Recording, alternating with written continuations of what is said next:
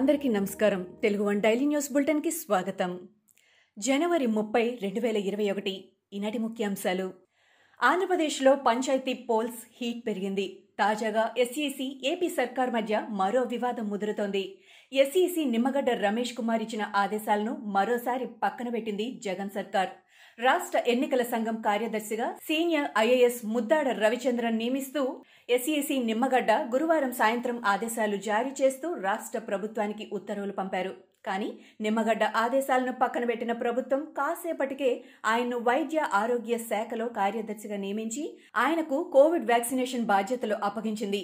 ఇందుకోసం వైద్య ఆరోగ్య శాఖలో ఎక్స్ కేడర్ కార్యదర్శి పోస్టును సృష్టించి మరీ ఆయనకు పోస్టింగ్ ఇచ్చింది జగన్ ప్రభుత్వం. ఆంధ్రప్రదేశ్లో ప్రభుత్వ ప్రధాన కార్యదర్శి ఆదిత్యనాథ్ దాస్కు ఎస్ఈసి నిమ్మగడ్డ రమేష్ కుమార్ లేఖ రాశారు. కుల ధృవీకరణ పత్రాలు ఎన్ఓసీల మీద సీఎం వైఎస్ జగన్ ఫోటోను తొలగించాలని ఆదేశించారు. అభ్యర్థులకు తహసీల్దార్లు జారీ చేసే కుల ధృవీకరణ పత్రాలు ఎన్ఓసీలపై సీఎం వైఎస్ జగన్ ఫోటో ఉండటం ఎన్నికల నియమావళికి విరుద్ధమని లేఖలో పేర్కొన్న ఎస్ఈసి ఈ మేరకు తహసీల్దార్లకు ఆదేశాలు జారీ చేయాల్సిందిగా సీఎస్కు సూచించారు. విశాఖ ఉక్కు ఆంధ్రుల హక్కు అంటూ పోరాడి సాధించుకున్న విశాఖ ఉక్కు కర్మాగారాన్ని కేంద్రం అమ్మేయాలని భావిస్తోంది. చాలా కాలంగా ఈ ప్రయత్నాలు జరుగుతున్నాయి. మూడేళ్ళ క్రితం పది శాతం వాటా విక్రయానికి ప్రయత్నించింది. అనుకున్నంత స్పందన రాకపోవడంతో వెనక్కి తగ్గింది. ఇప్పుడు వ్యూహాత్మక పెట్టుబడుల విక్రయం పేరుతో వంద శాతం వాటా విక్రయించేందుకు సిద్ధమవుతున్నట్టు తెలుస్తోంది. దీనిపై నాలుగు రోజుల క్రితం కేంద్ర కేబినెట్లో చర్చ జరిగింది. ఈ బడ్జెట్లో దీనిపై ప్రతిపాదనలు చేస్తారని సమాచారం.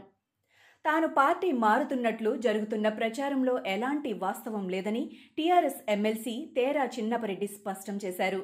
తనతో బీజేపీ నేతలు సంప్రదిస్తున్నారని వస్తున్న వార్తలు అవాస్తవమని తెలిపారు.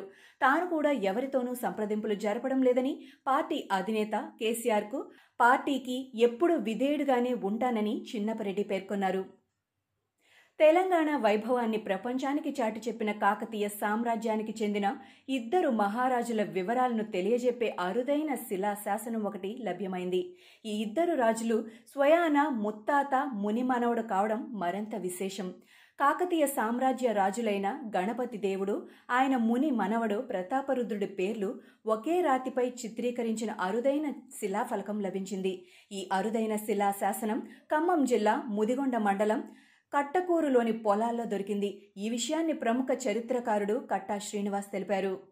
కరోనా వైరస్పై హైదరాబాద్లోని cellular and molecular biology CCMB శాస్త్రవేత్తలు చేసిన ప్రకటన ఆందోళన కలిగిస్తోంది. ఆంధ్రప్రదేశ్ తెలంగాణలో ప్రస్తుతం ఉన్న వైరస్కు భిన్నమైన కరోనా వైరస్ను గుర్తించినట్టు చెప్పారు. అయితే ఇతర రకాల కంటే ఇది కొంత బలహీనంగా ఉందని సీసీఎంబీ డైరెక్టర్ రాజేష్ మిశ్రా చెప్పడం కొంత ఊరటనిచ్చే అంశం. ఏపీ తెలంగాణలో వెలుగు చూసిన కరోనా వైరస్ పూర్తిగా కొత్త రకం కాదని భిన్నమైన రకమేనని రాకేష్ వివరించారు. ఇప్పుడిది విస్తృతంగా వ్యాప్తి చెందుతోందని అన్నారు. తెలంగాణలో గత ఇరవై నాలుగు గంటల్లో కొత్తగా నూట తొంభై ఏడు కరోనా కేసులు నమోదయ్యాయి. గత ఇరవై నాలుగు గంటల్లో కరోనాతో ఇద్దరు ప్రాణాలు కోల్పోగా అదే సమయంలో మూడు వందల యాభై ఆరు మంది కోలుకున్నారు. భారత్లో గత ఇరవై నాలుగు గంటల్లో పద్దెనిమిది వేల ఎనిమిది వందల యాభై ఐదు మందికి కరోనా నిర్ధారణ అయింది.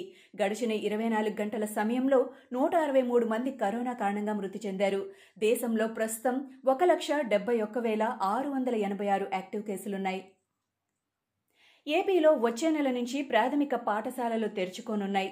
ఒకటి నుంచి ఐదో తరగతి విద్యార్థులకు ఫిబ్రవరి ఒకటి నుంచి తరగతులు నిర్వహిస్తారని రాష్ట్ర విద్యాశాఖ మంత్రి ఆదిమూలపు సురేష్ వెల్లడించారు. విద్యార్థుల సంఖ్య అందుబాటులో ఉన్న తరగతి గదుల ఆధారంగా పాఠశాలల నిర్వహణ ఉంటుందని తెలిపారు. ప్రతి తరగతి గదిలో ఇరవై మంది విద్యార్థులకే అనుమతి ఉంటుందని స్పష్టం చేశారు. గదులు సరిపోని చోట ప్రత్యామ్నాయ రోజుల్లో తరగతులు నిర్వహిస్తామని చెప్పారు. కోవిడ్ మార్గదర్శకాలను పాటిస్తూ తరగతుల నిర్వహణ చేపడతామని వివరించారు. తల్లిదండ్రుల లిఖితపూర్వక హామీతోనే విద్యార్థులకు అనుమతి ఉంటుందని అన్నారు. కేంద్ర జలశక్తి శాఖ అధికారులను కలిశానని ఏపీ ఆర్థిక శాఖ మంత్రి బుగ్గన పేర్కొన్నారు. జలశక్తి శాఖ కొత్త కార్యదర్శి పంకజ్ను కలిసి పోలవరం ప్రాజెక్టు పూర్వపరాలు వివరించానన్న ఆయన గత రాష్ట్ర ప్రభుత్వ హయాంలో జరిగిన పొరపాటును వివరించానన్నారు. పునరావాసం పరిహారం అంశాలపై చర్చించానని పూర్తి స్థాయిలో ప్రాజెక్టు ఖర్చును కేంద్రం రియంబర్స్ చేయాలని కోరానని అన్నారు. పౌర విమానయాన శాఖ అధికారులను కలిశామని కర్నూలు జిల్లాలో ఓర్వకల్లు విమానాశ్రయంలో కమర్షియల్ రాకపోకలపై త్వరితగతిన నిర్ణయం తీసుకోవాలని కోరానని అన్నారు. దేశ రాజధాని ఢిల్లీలోని అబ్దుల్ కలాం రోడ్డులో ఉన్న ఇజ్రాయెల్ రాయబార కార్యాలయం దగ్గర పేలుడు జరిగింది. పేలుడు ధాటికి మూడు వాహనాల అద్దాలు ధ్వంసమయ్యాయి. గణతంత్ర దినోత్సవ బీటింగ్ రిట్రీట్కు కిలోమీటర్ దూరంలో ఘటన జరగడంతో అంతా ఉలిక్కిపడ్డారు.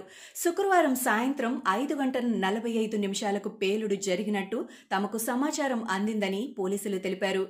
ఘటనలో ఎవరూ గాయపడలేదు. అధికారులు సీసీటీవీ ఫుటేజీని గమనిస్తున్నారు.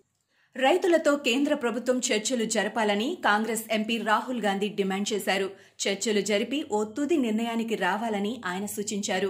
కేంద్రం తీసుకొచ్చిన చట్టాలను శాశ్వతంగా రద్దు చేయడమే అంతిమ పరిష్కారమని వాటిని చెత్తబుట్టలో పడేయాలని మండిపడ్డారు. శుక్రవారం ఆయన విలేకరులతో మాట్లాడుతూ రైతులు తమ తమ ఇళ్ళకు వెళ్ళిపోతారని ప్రభుత్వం అనుకోకూడదని అన్నారు. రాను రాను ఈ ఆందోళన మరింత పెరిగే అవకాశం ఉందని అయితే ఇలా పెరగాలని తాము ఏమాత్రం కోరుకో కోరుకోవడం లేదని ఆయన స్పష్టం చేశారు. ఢిల్లీలో జనవరి ఇరవై ఆరో తేదీన రైతులు తలపెట్టిన ట్రాక్టర్ ర్యాలీలో ఉద్రిక్తతలు చోటు చేసుకున్న సంగతి తెలిసిందే. ఇదిలా ఉంటే రిపబ్లిక్ డే రోజున జరిగిన రైతుల ర్యాలీకి పాక్ మద్దతు ప్రకటించింది. రైతులు సంఘీభావం తెలపడంతో పాటుగా భారత్లో మానవ హక్కుల ఉల్లంఘనలు జరుగుతున్నాయని ఈ విషయాన్ని ఐక్యరాజ్య సమితిలో ప్రస్తావిస్తామని అమెరికాపై ఒత్తిడి తీసుకొస్తామని పాక్ విదేశీ వ్యవహారాల శాఖ మంత్రి పేర్కొన్నారు. రిపబ్లిక్ డే ఘటన తర్వాత దేశంలో జరుగుతున్న ప్రతి విషయాన్ని రైతులు జాగ్రత్త జాగ్రత్తగా గమనించాలని ఆయన పేర్కొన్నారు. ఇవి ఈనాటి ముఖ్యాంశాలు. మరికొన్ని ముఖ్యాంశాలతో మళ్ళీ రేపు కలుద్దాం. ఈ షోని క్రమం తప్పకుండా వినాలనుకుంటే మీరు ఈ షో వింటున్న ప్లాట్ఫామ్లో కానీ లేదా Google podcast Apple podcast Gaana మరియు ఏ ఇతర పాడ్కాస్ట్ యాప్లోనైనా సెర్చ్ చేసి సబ్స్క్రైబ్ అవ్వండి. కొత్త ఎపిసోడ్ వచ్చినప్పుడు మీకు అప్డేట్ వస్తుంది. అంతవరకు సెలవు. నమస్కారం.